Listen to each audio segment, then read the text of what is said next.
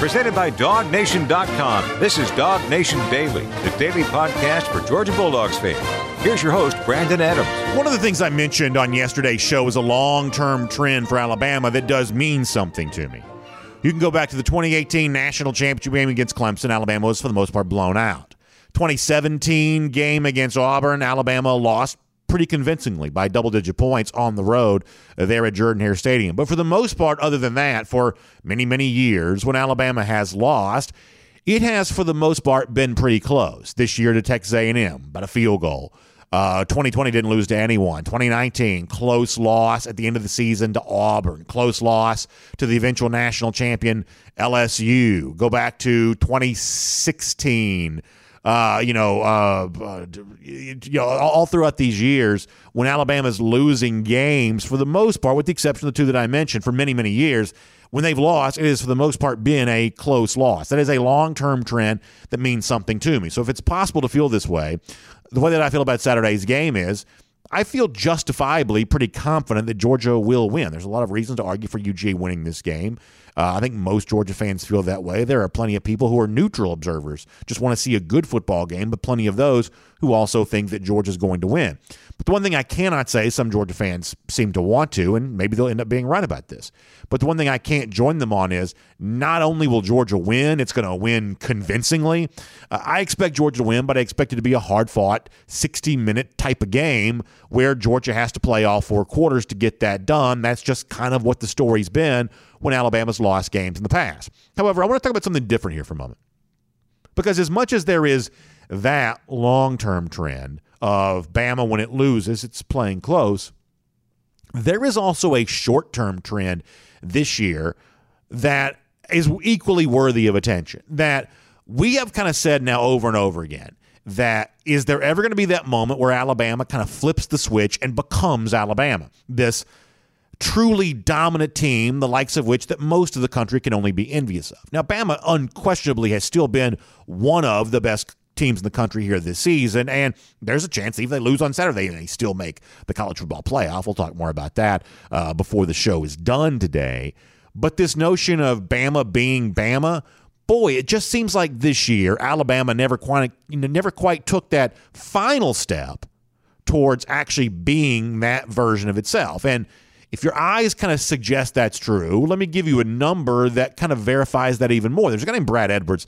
He used to work for ESPN. Now he doesn't, but I still follow him on Twitter kind of a college football data type guy. He's, I think, an Alabama grad too, I, think anyway. But the point is, he put this out there about Alabama, which I thought was kind of interesting and that was worthy of us seeing here for a moment. So if you're watching on video, let me show you this on the screen.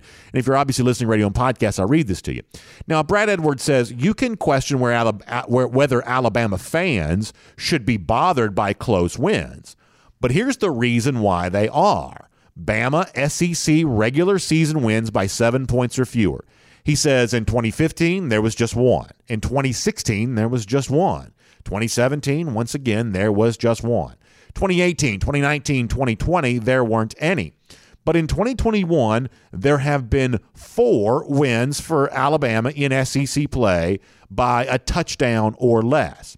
That is the statistical evidence that you need to say that Alabama this season has not quite been what we've used to seeing it be in the past. Because the Alabama that we're used to seeing in the past is, for the most part, handling its SEC games with ease.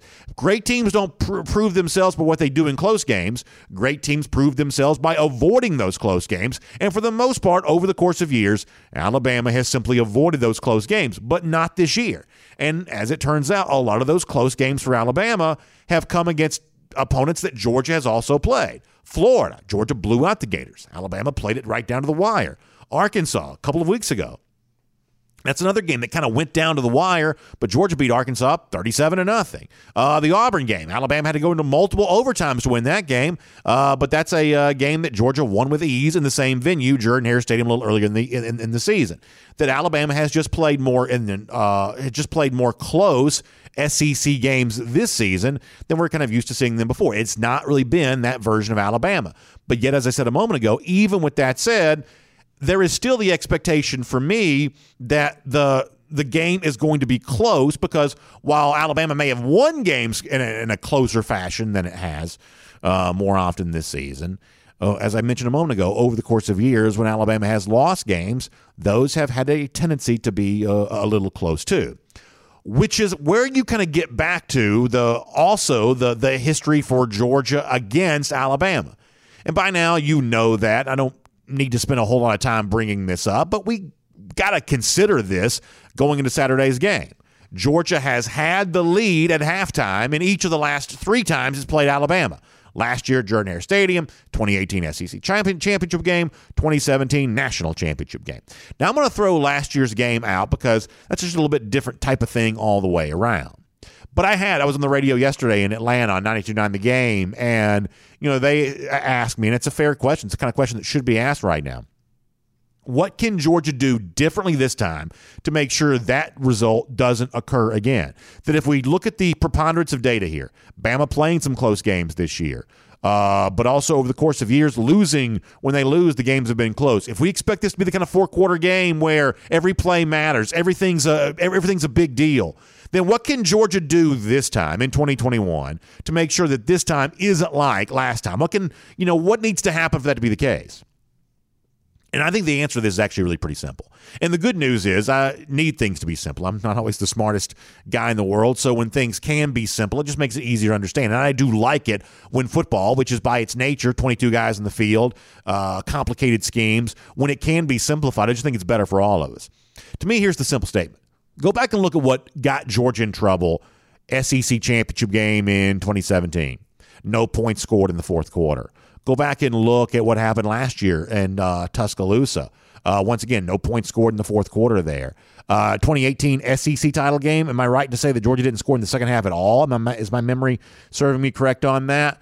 That that Georgia got points early and uh, did so to build a lead against Alabama, but had a hard time maintaining that offensive momentum through the full game, which ultimately I think played a big part in what allowed Alabama to get come from behind victories in all three of those games. So let me give you a simple statement, which I think can go a long way towards ensuring victory for Georgia on Saturday. Not guaranteeing victory because I can't provide that for you. But here's one thing I think it can ensure victory for Georgia. Take a step towards making a victory more likely.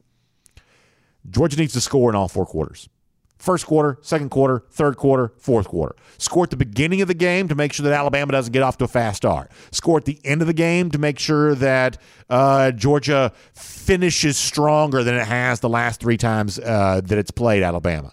Uh, Alabama has shown itself to not be as strong as Georgia over the course of the season.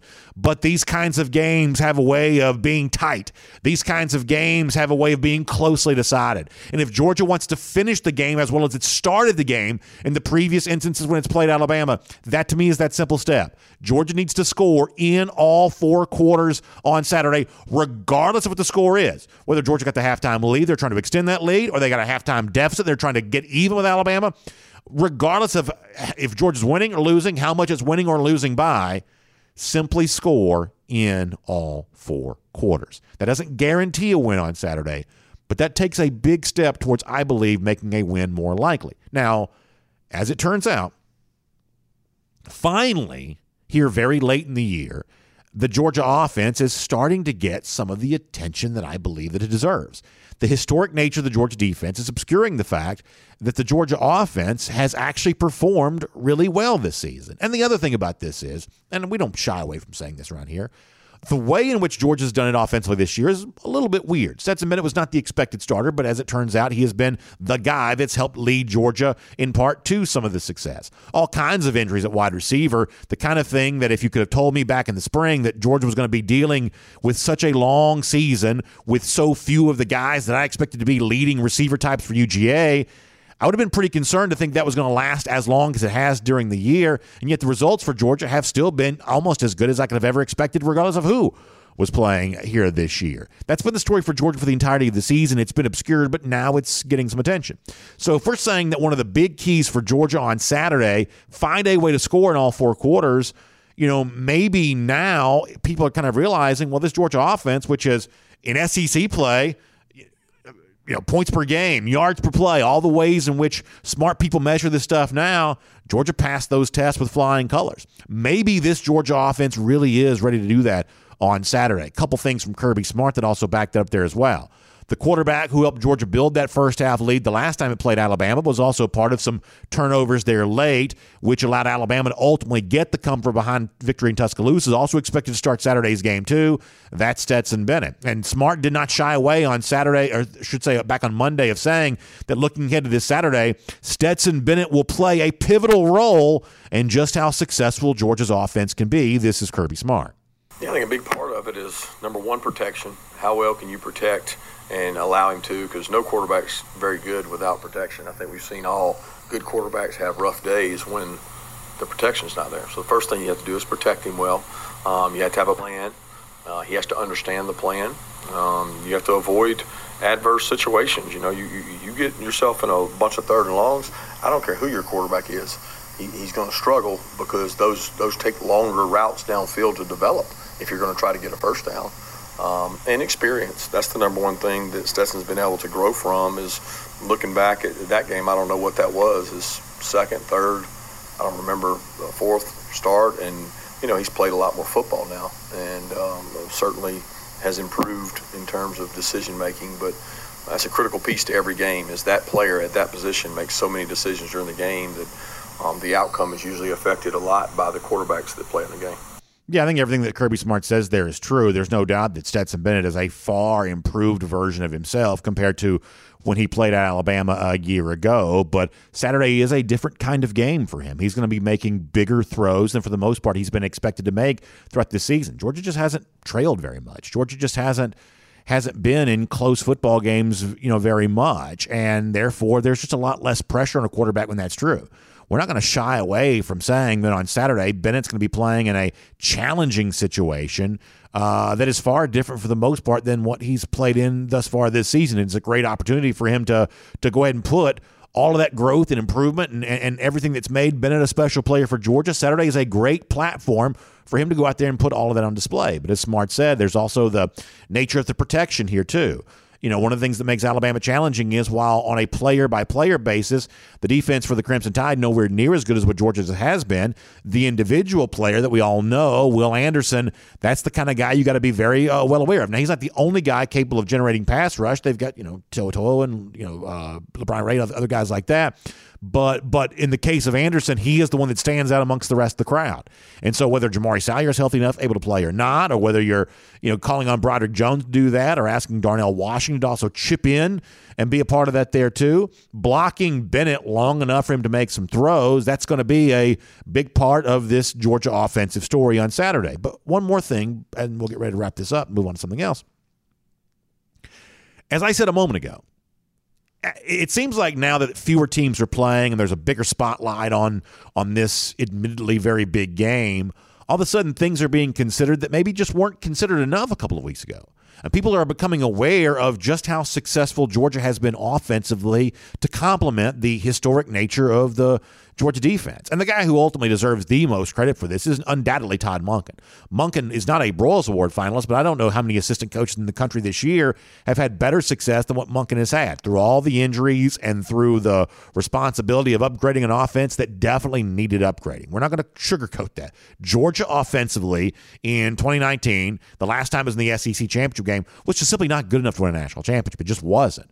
I think in 2021, a lot has changed. And this offense now has taken the step steps it needs to take to be that kind of offense. And Monken, even from Kirby Smart's words on Monday, was getting a lot of credit for why that is in concert with a lot of other things going on for this unit right now, more from Kirby on the Georgia offense. I think we've got good players on offense, and uh, I think Monken's doing a tremendous job of using their skill set. Uh, I still don't know if we're as open as we would love to be. We've had injuries at, at wideout. We've had to do it some different ways. I mean, there's not a I mean, the huge difference in our offense is the production we've been able to have in terms of explosive plays, use of tight ends who are talented. Let's, let's be honest. Insert Brock Bowers and insert Darnell Washington. You've you've increased the talent level at that position. Uh, we're using the backs. I feel like we've used the backs well uh, before, and Um, we've got a good group of wideouts. I think Coach Monken's done a tremendous job of using our personnel uh, where we may not have, we may not be as big on the offensive line as we've been in the past. But I do think playing good offense is important to your success. You can't be uh, one-sided and expect to be successful.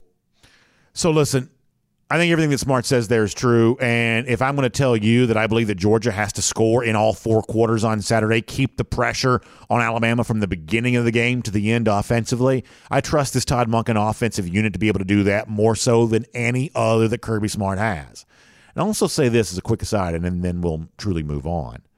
I think it's interesting right there when Kirby speaks, what, 45 or so seconds about the offense. The two position groups he mentions in particular – are what's being done with the running backs right now and what's being done with the tight ends. In every radio interview I believe I've done this week, I've mentioned that over and over that if I was devising this game plan against Alabama to get the most out of a Georgia offense in a game in which you've got to be at your absolute best, those are the guys that I'm looking to go to.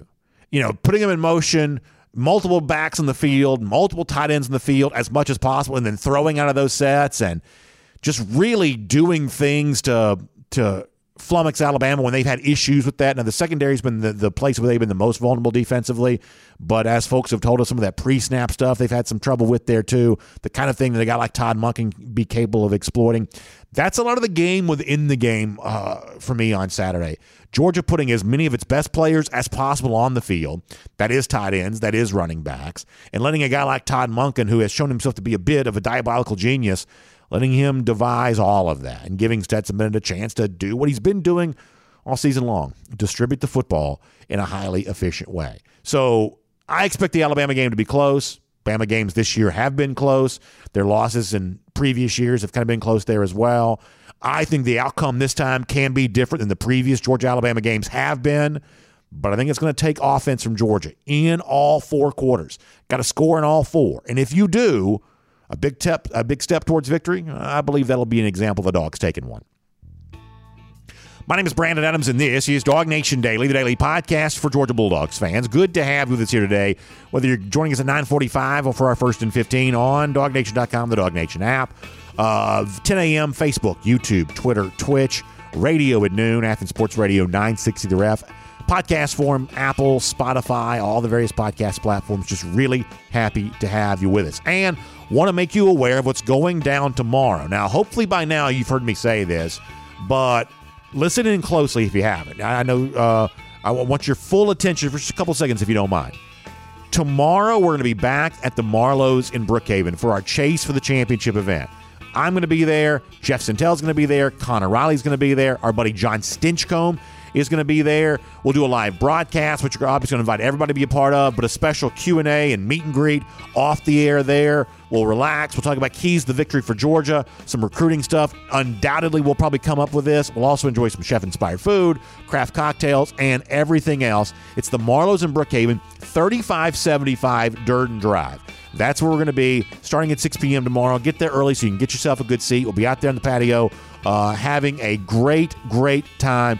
Y'all, this is going to be so much fun, such a great step towards what's going to happen on Saturday. Obviously, we have big day coming up on Saturday there as well. But the kickoff to the weekend is going to be tomorrow night, Marlow's in Brookhaven. And then after that, we're just shot out of a cannon. High school football on Friday, uh, Chase of the Championship tailgate on Saturday, massive day of coverage from Mercedes Benz Stadium, live again on Sunday for the college football playoff announcement. But, but the big thing to begin with, the we, the thing that starts off the weekend is our chase for the championship event, Marlow's in Brookhaven, 6 p.m.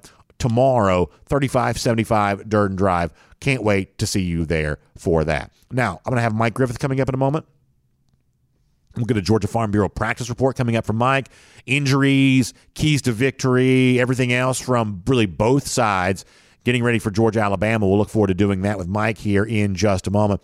Before that, though, I want to go around the doghouse. It's furnished today by our friends at Rooms to Go. And this is one of those topics I guess you'll have to kind of put in the uh, category of honesty compels me to admit honesty compels me to admit there's a little bit of news, and we can decide how real this really is, but there's a, a little bit of news involving Georgia defensive coordinator Dan Lanning, or at least suggestions of news.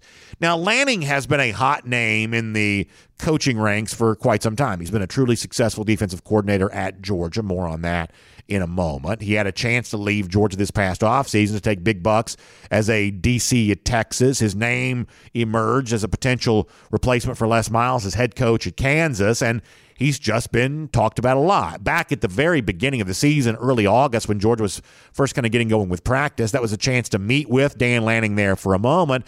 And Lanning said at the time, despite all the attention that he was getting for other jobs, he was certainly very comfortable with where he was at UGA. And there were a lot of things about his position as Georgia defensive coordinator that made this the kind of spot that he didn't want to move on from. Let me give you this reminder from Lanning as context for what's happening right now. Well, first off, I just got to say that I'm forever grateful to Coach Smart for giving me the opportunity to coach um, at the University of Georgia. You know, it's it's it's always been a dream of mine to coach the elite and have an opportunity to compete for championships at the highest level and I think Georgia provides that. And um, you know, they've always been competitive, and when you have good programs, guys are going to get opportunities. Um, but the grass is certainly not always greener. And you know, I learned that from watching Coach Smart for several years. You know, uh, being where you're at and being successful where you're at, you know, those opportunities will come. But but my focus is being here right now. So that's well said, and that's you know part of the reason why Lanning turned down certainly the Texas defensive coordinator job that he had a chance to get this past year. And it's easy to say that when what you're talking about is a lateral move, or even based on the stature of the current programs, maybe a little bit of a step down going to Texas right now. It's a far different situation though when your name is kicked around for head coaching openings and for the moment, Lanning appears to be a part of the rumor mill at Oklahoma. You are aware that Lincoln Riley left Oklahoma to go to USC here this week, and there's going to be more dominoes falling because of that. There's a guy named Dean Blevins, who is a TV reporter, long time there in Oklahoma, and he on Twitter this week has put out a list of the guys that he thinks are the top names for the Oklahoma job, and Lanning is on that list. Can we show you the uh, Dean Blevins tweet here? Uh, so this is what he says updated Dean's list of candidates for the Sooners. He says Georgia's defensive coordinator Dan Lanning, who is called a quote young Bob Stoops, Brent Venables more than a fallback option, Luke Fickell more likely Notre Dame. He also says keep an eye on Matt Campbell with SEC long shots, Mike Leach, Lane Kiffin. He says gone Dave Aranda, Matt Rhule, Urban Meyer. Now I think some people probably take this to mean this is what he's reporting that Oklahoma is interested in. It could be this is just what Dean Blevins thinks would be the best names for the uh, Sooners to consider. Uh, but nonetheless, you're seeing now Lanning's name kind of come up by a media source close to Oklahoma with a connection to that job. I don't take this all that seriously right now. I mean, Lanning, you, you see the phrase that uh, Blevins uses there, calls him a young Bob Stoops. That's a huge compliment. But the word that's doing a lot of heavy lifting there in that statement is the word young. I mean, for now, Dan Lanning is still a really young guy. Uh, and moving on to become a place like Oklahoma to be head coach there, That'd be a big step up for uh, Lanning, who probably lost out on the Kansas job because Kansas made it pretty clear they wanted a sitting head coach. They wanted someone with head coaching experience. And so that may have hurt Lanning in his pursuit of the Kansas job. But now you got a media guy in the state of Oklahoma kind of mentioning him here for the uh, Oklahoma job. Once again, this is probably more Blevins' opinion, I think, than actual reporting about what Oklahoma is considering. But nonetheless, you're going to hear more of this kind of thing. And obviously, if you're a Georgia fan, the thing you got to understand is there is nothing you can do about this. When you have success, your coordinators are going to get attention. Lanning's getting it now from media types. Monken may get some more of that pretty soon. Uh, you may see position coaches start to get talked about here. At some point in time, I believe Dell McGee is probably going to be a head coach somewhere, and you know other guys getting their chance for promotions or, or whatever's going to go on you just sort of have to accept this is what comes with the territory, and you really can't count on keeping a guy, you know, much longer than than uh, the, the the track record will allow. However, the thing to be reminded of here, though, is even on a team like Georgia, where Kirby Smart's a defensive minded head coach, and guys like Will Muschamp are pitching in here, I don't think that Lanning's impact on Georgia can be undersold. That Georgia, over the course of the last couple of seasons, pandemic year a year ago, where it was a shortened year, and certainly here in 2021, we have seen the pass rush for the Bulldogs come into full fruition. You know, uh, previous Georgia defenses were good. They were limiting yards, they were limiting points, but they weren't getting after quarterbacks. Well, on Saturday, we've always kind of said that the magic number for Georgia was that 40 plus sack number. That's what we wanted to see Georgia get for a full season. Well, Georgia didn't just get that for a full season. They accomplished that in the regular season on Saturday. They got th- as much as three games still yet to come here this year, and they're already above 40 sacks for the year that's the impact of Lanning as he's growing into his role of Georgia defensive coordinator that's allowing that to take place. So the Blevins thing, I don't know that I take it all that seriously that, that Dan Lanning's a real candidate for the job at Oklahoma. As a fan of Lanning, I'm happy to see him get mentioned in this kind of regard because honestly, uh, that's a top 10 level job and that'd be a really cool thing for one day Lanning to to be able to have but one way or another enjoy Lanning while you have him because it's his aggressive personality that I think is making a huge impact on this uh, Georgia defense right now. So that's kind of what's out there on that. And that is around the doghouse. And it's furnished today by our friends at Rooms to Go. And so many of you were all over Rooms to Go over the course of the uh, last little bit. Holiday shopping season has started, and you have plenty more chance to be at your local Rooms to Go and getting that furniture that you need to kind of go into the new year with. Holiday gift, or if you just want your house to look good for the, some of those holiday parties you have going on. Rooms to Go is the one to know for all of that, whether it be the simple accent piece, the, the, the the single piece of furniture, or the thing that Rooms to Go is probably the most famous for, which is furnishing that entire room there in your house. Rooms to Go can do all of that for you. You can start your shopping experience online at roomstogo.com. You can stop by one of their showrooms and feel, touch, lay on, sit on the furniture that you will eventually call home, whether it be bedroom furniture, living room furniture, dining room furniture, children's bedroom furniture, uh, outdoor patio type furniture to take advantage of that outdoor living space. Rooms to Go can do all that for you. They furnish around the doghouse for us here today, and you can find out more about what they can furnish for you. Check out roomstogo.com. That's roomstogo.com, or just stop by one of their showrooms and see it for yourself here today. All right, great to have you here on our program, Dog Nation Daily. We'll talk college football playoff top 25 and how that impacts Georgia in a little bit. We will get into where Jordan Davis stands right now. Hashtag JD to NYC. Sincere thanks to all of you who've kept that hashtag going and really kept the push going that uh, we started for Jordan Davis and his Heisman campaign. Thanks to all of you who've been so great in all of that. And we'll tell you where it stands with JD right now with that ESPN vote that's ongoing. We want to get him to New York. We want to make him a Heisman finalist. There's more chatter about defensive players right now than you ever would have imagined. And Davis is right there. We've got to make sure that he stays at the head of the pack on all of that. So we'll do that coming up here in just a little bit. But for now, here on Dog Nation Daily, big game on Saturday. Georgia prepping for it right now. Let's learn more about that. We get a Georgia Farm Bureau practice report with Mike Griffith here today on Dog Nation Daily.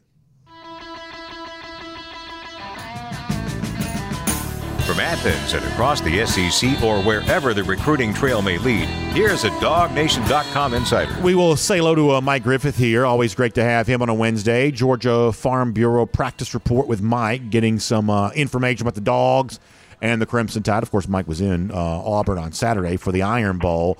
Uh, Mike, before we get into Georgia, Alabama, let me uh, pick up with you where I was just speaking. You know, I, I do expect Dan Lanning's name to come up in some of these coaching searches it may just be rumor mill type stuff. It may just be, you know, the hot name, best coordinator on a really good unit. But I think it shows his evolution as a name that folks know. He's a he's a Broyles Award finalist. You know, he's in the mix for all of that, and it's just one of those things. As a Georgia fan, you kind of have to make peace with, like all college ball playoff contenders do. That if you're having a good enough season, your coordinators are going to be in demand. My guess is we hear Lanning's name kicked about kicked around a lot here over the course of the uh, next couple of months. Yeah, you know, as we should. I mean, look look at what Mel Tucker has done since leaving Kirby staff, going to Colorado, and and certainly Michigan State being the Big Ten Coach of the Year. You look at what Sam Pittman has done. Uh, Shane Beamer with some success. Now, you know, Kirby's not the only coach that, that those men worked under. Uh, Tucker and Pittman are veterans of the trade that worked under several coaches. At Beamer as well, well traveled. But still, they pick up a lot on what they learned working at Georgia for Kirby Smart. We had them on Dog Nation. Uh, Sam, Mel, and Shane all did shows on Dog Nation in the spring and, and talked a lot and favorably about their time with Kirby Smart. So uh, I think that Dan is a very capable guy. I think he'll have plenty of opportunities. You know, the question is, when will he be ready? You saw Kirby Smart had many opportunities before he left Alabama for his dream job. And I guess my question is, what would be Dan Lanning's dream job? Could he be hired at Duke? Sure, he could. He'd be a good coach at Duke. But do we think he would cash in his hand to coach a program like that? You know, that's what we don't know, uh, and only time will tell. Yeah, the other thing I'll add to this too is is and this is just important for me to keep kind of putting out there in the universe. For as fortunate as Georgia is to have a sharp defensive mind like Kirby Smart, maybe the sharpest of them all, and a guy like Will Muschamp now on staff that although he's special teams coordinator, certainly has some influence on that defense. That's an incredible luxury there as well. I don't think that the role that Lanning in particular plays in all of this should be obscured in any form or fashion. For as good as those defensive minds I just mentioned were, I think it's Lanning who should get a lot of the credit for the way in which the Georgia defense has transformed the last couple of seasons. This is a much better pass rush team really in the last two years than it was in 2019. Stingy defense, but not impactful, not havoc plays, not things like that. Yet in a short pandemic season a year ago, they were better rushing the passer from a statistical standpoint than they had been.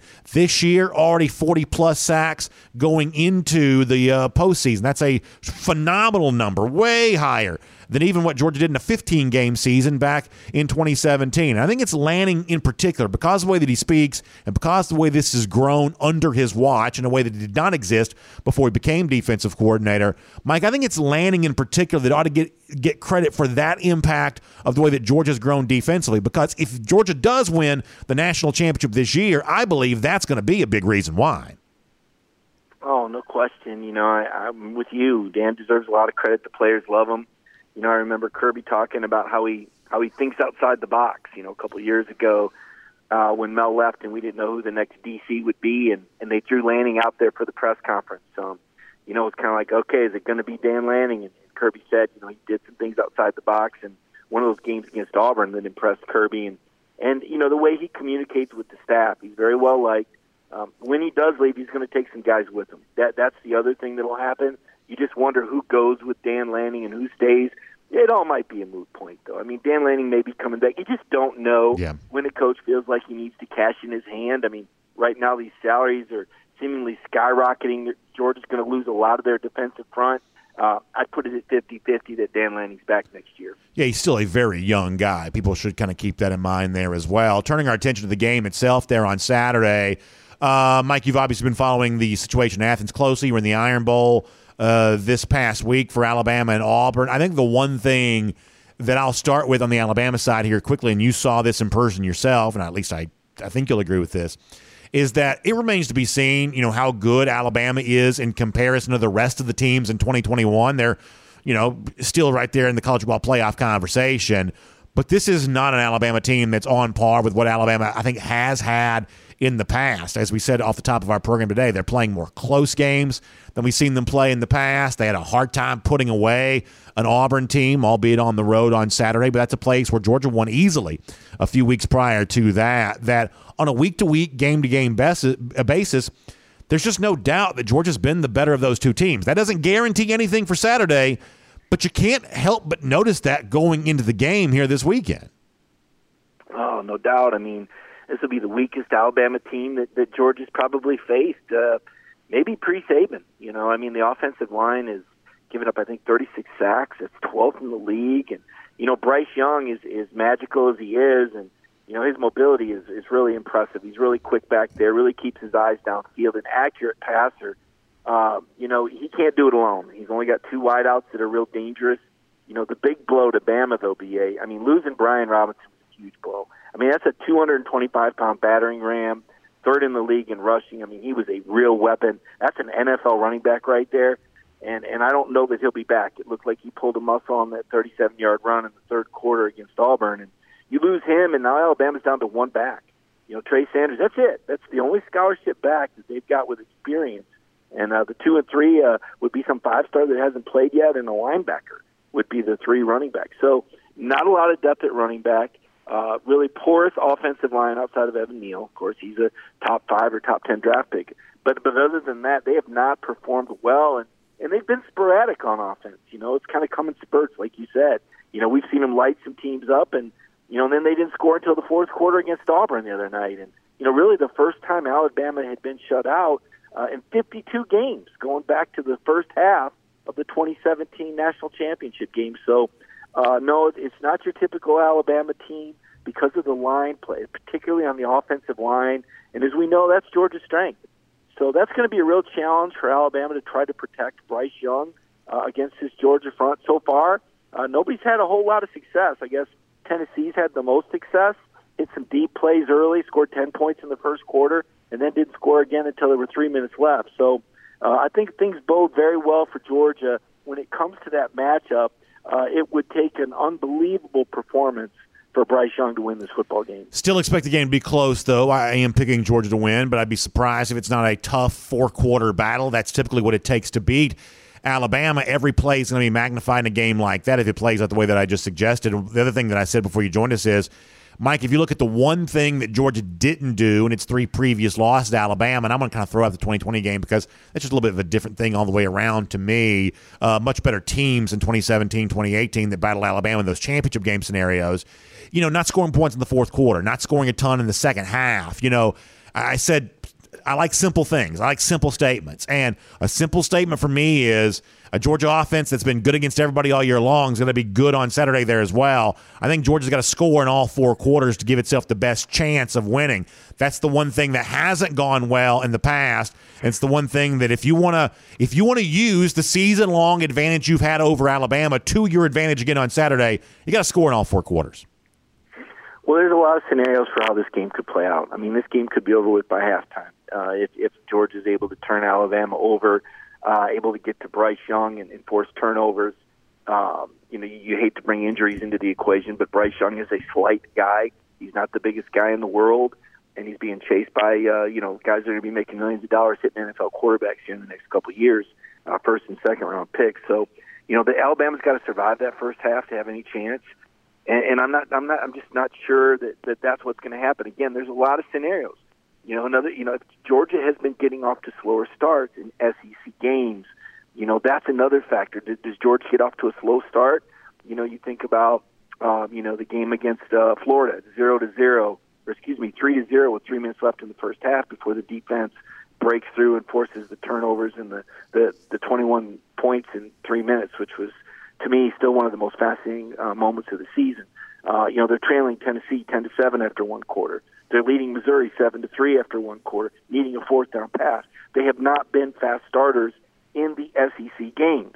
Um, or do they start fast in this one? Do they turn Alabama over? Uh, to your point, if it gets into a four quarter game, uh, you know, Alabama has played those games. You know, their last three games have been one score games. They're, I don't want to say they're comfortable with that, but they're familiar with that. How would Georgia respond in that situation? What would the Georgia offense do if it needed to come from behind? These are scenarios that we haven't seen because Georgia's been so good. They've been very effective and very efficient with Stetson Bennett, uh, you know, taking these shot plays. Uh, you know, maybe not the highest completion percentage in the league, but when they connect, they're connecting better than anyone for an average uh, of more yards per play and per uh, pass play than anyone. So when they've hit the pass, they've hit it well. It's been off of the run game. They're a play action team. There's no secret in that. Uh, most effective offenses are, and Kirby's going to try to establish the run. And Brandon, to me, that's the whole key to the game. If George is able to run the ball effectively, this will be a blowout. Simple as that. Yeah, if I, they I can run the ball effectively, it'll be a blowout. I can't go there. I mean, you may be right. Uh, there are plenty of Georgia fans I've already heard from on our comment section that agree with you. I, I just can't get there. I, I expect this to be a uh, close football game, uh, but it's certainly interesting to hear the way in which you break it down. The other thing I think is interesting here, if you want to stay on the Georgia offense for a moment, Alabama defensively has been most vulnerable with its secondary, and obviously Georgia needs to try to exploit that on Saturday. But the best version to me of the Georgia offense, the thing this group does better than anything, and this is all to Todd Monken's credit because uh, you know this is just smart play calling. When they have multiple tight ends, multiple backs in the game, when they throw out of that set, they never look more like an NFL team than when they have that you know two backs, two tight ends, and when they're you know sending those guys in motion and throwing to those guys and doing all that kind of stuff. Uh, that's just the best version of uh, of Georgia to me. And if I was, you know, if I had Todd Monken's brain inside my head and I was trying to design a game plan for Saturday, I believe that's the button I'd want to try to push as much as I possibly can. How do you get these multiple tight ends in the game? How do you get these multiple backs in the game? And how do you throw to them? Because those playmakers have shown you uh, they're absolutely capable of doing something with it. And if I know that, then Alabama probably knows that too, which means in the case of Brock Bowers in particular, they're going to try to do something to maybe try to take him away. But that to me is Georgia's at its best right now. You know, sending those guys in motion and throwing to them and, and doing creative things like that. I expect to see a lot of that on Saturday. Yeah, I think Alabama's going to have to play a really risky defense. I mean, we saw that's what Auburn did against Alabama, and I think Alabama's going to have to gamble, and somebody's band's going to play. I, I think Georgia's going to, you know, Stetson is if Stetson finds the open guy, uh, there's going to be some big plays because they're going to gamble. They're going to gamble. They're not going to play too deep very much. They're going to play single high. They're going to bring that guy down in the box because of what you just said. You know, Georgia likes to use those those uh, that ace formation with two tight ends, sometimes three tight ends. Yeah and I, and you've got the running backs that can catch the ball. And don't forget, Stetson can run the ball. I mean, I saw him carry for a couple of first downs against Georgia Tech, and you know that's that's what he brings you. That mobility, as Kirby said, that extra hat in the box that you've got to account for, or Stetson will tuck it and run. And uh, and that's where Alabama's going to be challenged. Is not only do they have to account for all these players, as you said, but they've got to account for Stetson Bennett off the scramble. And he doesn't need to make a living. It. He doesn't need to run it nine or ten times. He only needs to do it two or three times, and that's enough. Keep moving the chains. Hope that Podlesny's kicking the field goals. Looks like he's been strong of late. Those those early season floaters that we saw, uh, I haven't seen those in a while. He looks steady, strong. Hope the special teams is up to par. No reason to believe that they won't be. Um, I, I, again, most scenarios would call for Georgia to win this game comfortably. I'm not saying that Alabama can't win, I'm just saying that if you play this out in your mind and you look at all the different scenarios, Georgia, there's a reason Georgia's a prohibitive favorite, and the only reason they're not favored by more is because the betting public remembers those Alabama games, and they go, "Well, it's Alabama." But as you pointed out yourself, Brandon, it's not the same Alabama. Yeah. Uh, Let me talk to you more about that in a moment. Let me t- tell people what we're doing, then I want to talk to you more about that, and then we'll let you uh, get ready to get going here today. It's our Georgia Farm Bureau practice report with Mike Griffith. Of course, Georgia Farm Bureau has been here for the folks in the state of Georgia for decades and decades. Since 1959, they've been taking care of you. And for so many of the folks who listen and watch us on a daily basis, hardworking folks trying to get to work each and every day, need dependable transportation to be able to do that. And of course, when you think about dependable transportation, you think about dependable auto insurance provider there for you as well, because that's a really important part of that equation. And that's what Georgia Farm Bureau is dependable. They keep their promises to all of their folks. They live, work, and play in communities just like yours and mine all across the state of Georgia. Local agents, claims adjusters, friendly folks, they're on all ends of that spectrum, taking care of you when it comes to the auto insurance situation. That's why Georgia Farm Bureau is always the home team. You can find out more gfbinsurance.com. gfbinsurance.com. You can find out more about what Georgia Farm Bureau is bringing to the table on all of that. All right, Mike, two things we'll let you go here. Uh, thing number one is this.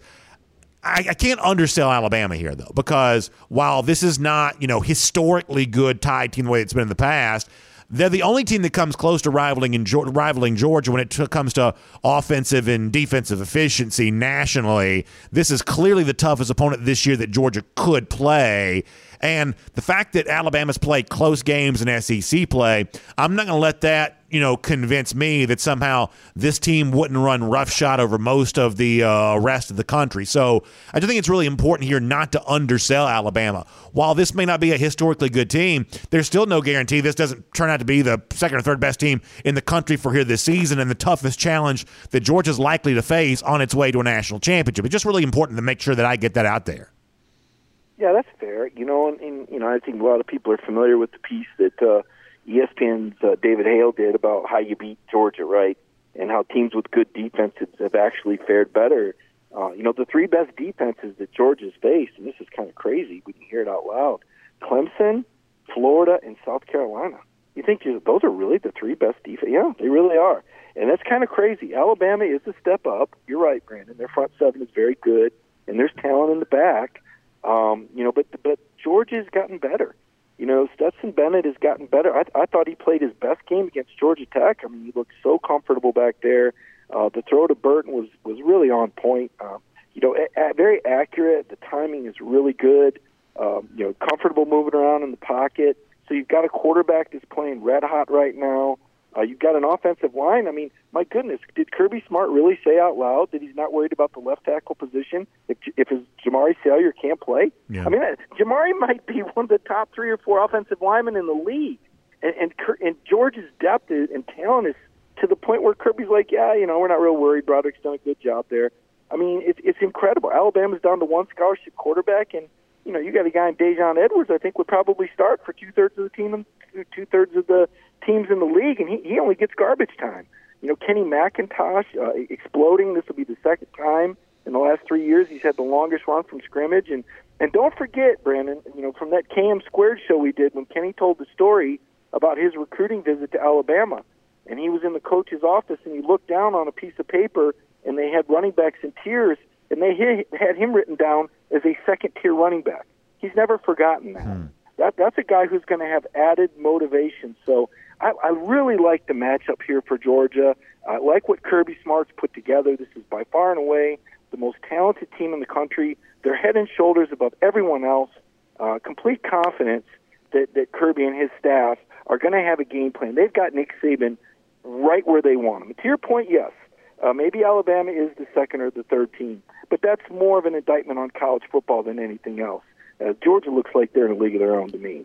Well, let me finish with this really quickly, and we'll do this in kind of one fell swoop here. Obviously, a lot of injuries to be aware of. You mentioned the Jamaree thing, the Jamaree thing. So give me Jamaree, give me Christopher Smith, give me Pickens Kearis, give me Kendall Milton. Anybody that I'm leaving out here? Just give me an overarching uh, look at this group here right now. Yeah, the most concerning injury for this game in the playoff is Christopher Smith, no doubt. and that's if that's if Alabama is able to protect and and keep Bryce Young upright long enough for him to look downfield, which not many teams have been able to do. Uh, he may just want to snap the ball, just throw it as far as he can, as high as he can, and hope for the best. My goodness. Uh, but the, the Smith injury is, is the most is certainly the most pressing. I think they do need Jamaree back for the structure, and I hope he'll be back soon. I like what he brings to the run game. Again, I think Georgia's ability to run the ball is what sets the play action up, and that's the whole key to the the championship run in my mind. You know, Kendall Milton is a is a fantastic talent and a fantastic back. But if he wasn't ready for Tech, I wonder if you throw him in a game like this. I don't think so. Don't think we see him until uh, Dallas. Presuming that's uh, they, you know, I assume they're going to win this game. I think they'll go to Dallas as well. Uh, George Pickens not a big factor, but not because George isn't talented. It's just there's just not a lot of targets to go around. I mean, if this game goes like I think it will, you know, Stetson will throw 17 or 18 passes and they'll run it 40 times because that's what Georgia does, and that's okay. They're going to power it, man. They're not going to take any more chances than they need to. Now, when they do throw it, they're going to be effective. They're going to complete 14 or 15 of those passes, probably for 250, 270 yards. If you're going to profile Georgia, that's what it looks like. So Pickens, yeah, okay, maybe gets a couple targets and catches one or two balls for 67 yards, but it's not like the good old days where he's playing with Jake Fromm catching 12 passes in the first half or catching eight balls from JT Daniels. That's not this offense, and that's okay because one of the guys he will target that will catch three or four is number 19. And I would say this, Brandon, I don't know that I've seen um, a tight end with this much impact on a championship team, on any college football championship team. Brock Bowers has been unbelievable. I think I think we've undersold it. I don't think we've talked about it enough. I, I think he's a candidate for the freshman of the year. I think he should be a first team All American, and I think we should have him up on billboards. I'm not sure. Maybe maybe Georgia Power should make it Georgia Bowers. I don't know. We need some NIL money for Brock Bowers next year because this guy is a game changer. I don't know. In my back when I used to play NCAA football, I say, man, it'd be great if I could just plug some of these legends in. Is he Red Grange? Mm-hmm. Is he Jim Thorpe? He's a throwback. He's dominant. It's so much fun to watch Brock Bowers, and I guarantee you, it's keeping Nick Saban up at night. He mentioned him the other day on his teleconference, number 19. Yeah, uh, for sure. Uh, an amazing season and a really a, a, very consistent year for the most part for Georgia, which has been kind of nice to see playing uh, great against Tech this past Saturday. Mike, thanks for your time here for the Georgia Farm Bureau Practice Report. We will uh, certainly see you a lot in the uh, days to come, including at Mercedes Benz Stadium there on Saturday for the big showdown for the SEC Championship. Georgia and Alabama. Uh, Mike, thanks for your time. We'll talk to you later on. Thanks, BA. Have a good one. Let's take a look around the rest of the league. This is SEC Through. Look, for everybody who's saying that it might end up being a convincing Georgia win, you may turn out to be right on that. I just can't get there, though. And it's not about, oh, BA, you don't have enough confidence. It's not about that. I mean, look,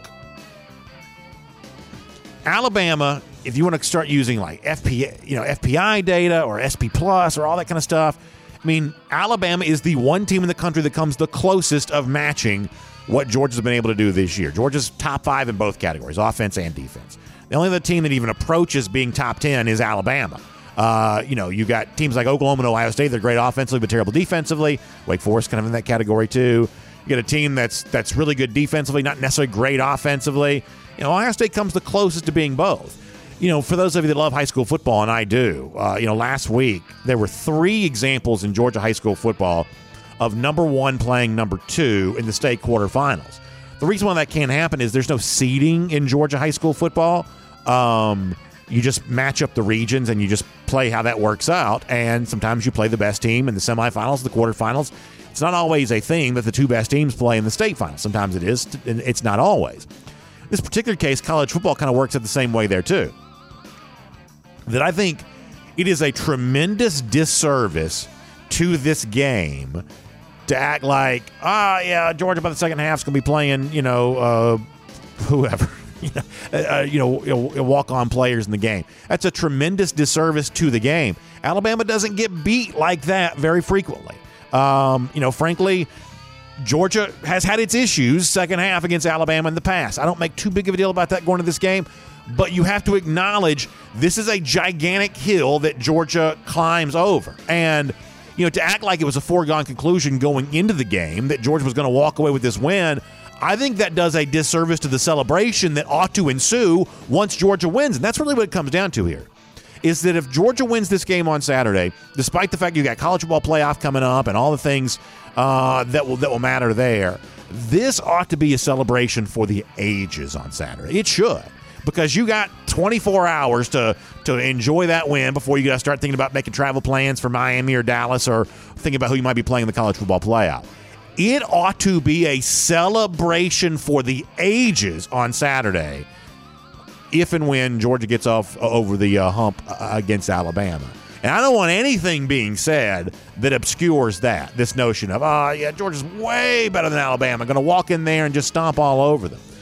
No, no, no, no, no. We're not, on this show, we are not taking that tact. That may turn out to be true, but we are anticipatory for the game so that we can celebrate when it's over. Uh, this is a big one for Georgia on Saturday. I expect it to be close. I expect the dogs to emerge, but I expect a real challenge, Dan. By the way, speaking of celebrations, one of the things we're going to do from a celebration standpoint is when this season's finally done, we think it's going to be done halfway through the month of January, but when this season is finally done, we're going to be on our way on a wonderful cruise with our friends at Royal Caribbean, Independence of the Seas uh, leaving out of uh, Cape Canaveral, going to Nassau in the Bahamas, going to Perfect Day Coco Cay. A part of all of that, it's April 25th through the 29th, four night cruise, uh, going out of Port uh, Canaveral. Uh, on Independence of the Seas, special Dog Nation cruise, bigger than anything we've ever done in the past. This is going to be incredibly fun, but the time is now to get your plans made to be a part of the cruise. You're going to book your travel for all of this. So it's on sale. Our friends at the Cruise and Vacation Authority are helping us with all of this. If you go to dognation.com, you can get linked up with the Cruise and Vacation Authority and get locked in for the Dog Nation cruise. Y'all do this now as a special holiday gift. You know, for that person that that you want to surprise with something really great here this holiday season. You know, we'll give you, you know, figure out something to put in the box, but, you know, have that gift ready to be opened up and you open up, hey, you're going to the Dog Nation cruise. No better holiday gift than that. April 25th through the 29th, me, Mike Griffith, Jeff Sentell, special guests maybe stopping by there as well. Uh, fun, fun event. Leaving Port Canaveral, Nassau, Perfect Day Coco Cay on the Independence of the Seas. Go to dognation.com, find the link to get in there and book your travel to be on the Dog Nation cruise with us. It's going to be a great time. All right, let's talk about the chaos that could ensue here as championship weekend takes place on Saturday. Uh, college football playoff top 25 came out last night. Let me give you a quick look at all of this. And let's talk about the teams that we think are still alive here for a moment. Obviously, Georgia's at number one. Michigan moves up to number two.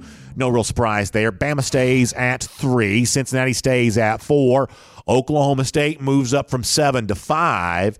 And so here's what I think you have I think you have seven teams who are potentially still alive for the college football playoff. Some people might say eight, they might include Baylor. I don't, because Baylor's obviously playing in the Big 12 title game on Saturday. I think there are seven teams still alive here. I think it's obviously the top six, and I'm also going to include Ohio State in that as well. Now, I know that sounds crazy, and people kind of don't want to hear that, but I would include Ohio State is still alive for the college football playoff.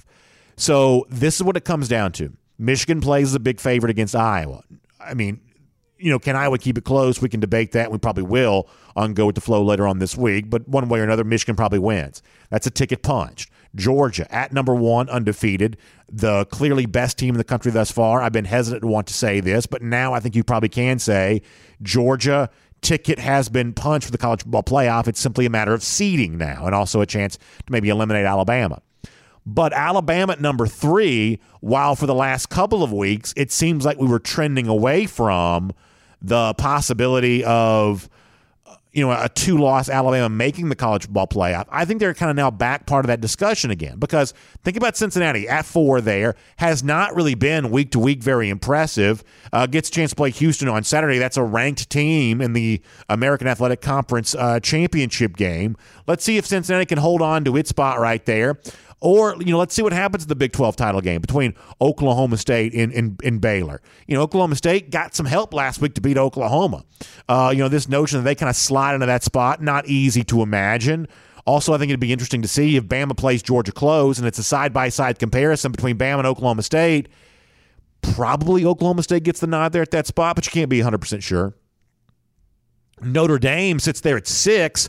This is a team that's been kind of quietly hanging around now for a while, but you had Gary Barta, playoff selection committee chairman, last night talk about the possibility of you know Notre Dame without a coach. He says that wasn't considered in the rankings last night, but kind of setting the stage for Notre Dame possibly being excluded from the playoff if they were to have an opportunity to slide in because uh, Brian Kelly's no longer there, and so that's what brings at least partially, maybe only by a thread but that's what partially brings Ohio State back in the discussion for me, for me here too. The argument being, well, they only lost to the, maybe the Pac-12 champion Oregon, or they only lost on the road in the snow to Michigan. If you wanted to spin that narrative for Ohio State, you possibly could do it. That there's probably not a huge appetite for the Big 12 champion, although you may have to take them. There may be no longer much of an appetite on the part of the committee for Notre Dame because they no longer have Brian Kelly. And it just kind of looks weird taking a team like that in the playoff. They'd love to exclude Cincinnati if they have any choice whatsoever. So with Georgia and Michigan, the most likely playoff teams, I think what happens in these rankings between three and seven, with the two potential two loss teams sandwiching that discussion, I think that's far from concluded.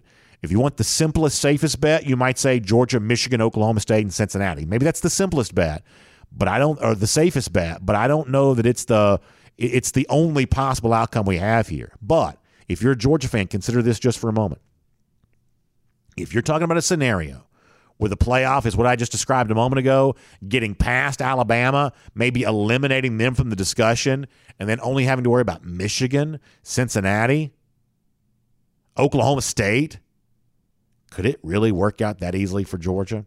And I don't want to be overconfident, but I'm also not a coach. I don't have to give you coach speak.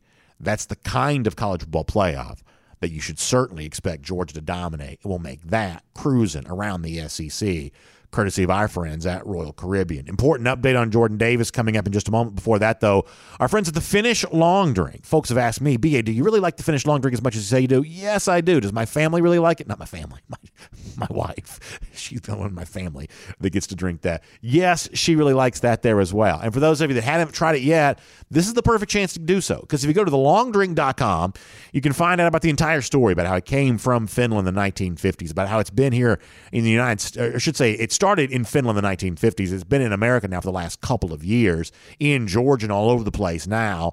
TheLongDrink.com, you can see the whole story. You can also put in your zip code and kind of find out where close to you you can find some Finnish long drink for holiday parties coming up. Uh, this is certainly a great thing to have on stock there for your holiday parties, whether it's the long drink cranberry, the traditional, it comes in the blue can, it's kind of a grapefruit flavor, long drink strong, that's 8.5% uh, alcohol by volume, long drink zero, zero carbs, zero sugar. Uh, that's good times there as well. And if you're saying, well, BA, I'm not really quite so sure which of those I might like the best, the great news is right now, wherever you find the Finnish long drink, you can also find those eight can variety packs, which is two of each of the versions of the long drink that I just told you about before. So go to thelongdrink.com, find out where the Finnish long drink is close to you, and you can enjoy some here for this holiday season. Boy, it makes a holiday party that much more fun and enjoyable. So try yourself some Finnish long drink here today. So we have been occupying this golden shoe space the last couple of days with the big ESPN push. Now, if you go to what's the website, promo.espn.com, we'll put a link up. When I post show at dognation.com today, I'll put a link to the Heisman voting thing from ESPN. We want to get Jordan Davis over the top here. We want to get Jordan Davis, hashtag JD to NYC. We want to get him to New York City as a Heisman finalist. The voting is ongoing. Now, I couldn't fit this entire thing on one screenshot, so I had to kind of get a little bit creative here. So let me show you where Jordan Davis stands on this as of right before the show began today. So he's at 15% of the total vote. That puts him at number three on the voting list right now. So this is the Heisman Trophy voting thing that ESPN's got going on. Y'all keep the Jordan Davis votes going. Hashtag JD NYC. Let's get Jordan Davis to New York City as a Heisman finalist. Also, Gator, Hater, countdown. How about 332 days from now? Dogs go back to Jacksonville. New coach, same result. Dogs on top. We'll see you tomorrow. Dog Nation Daily.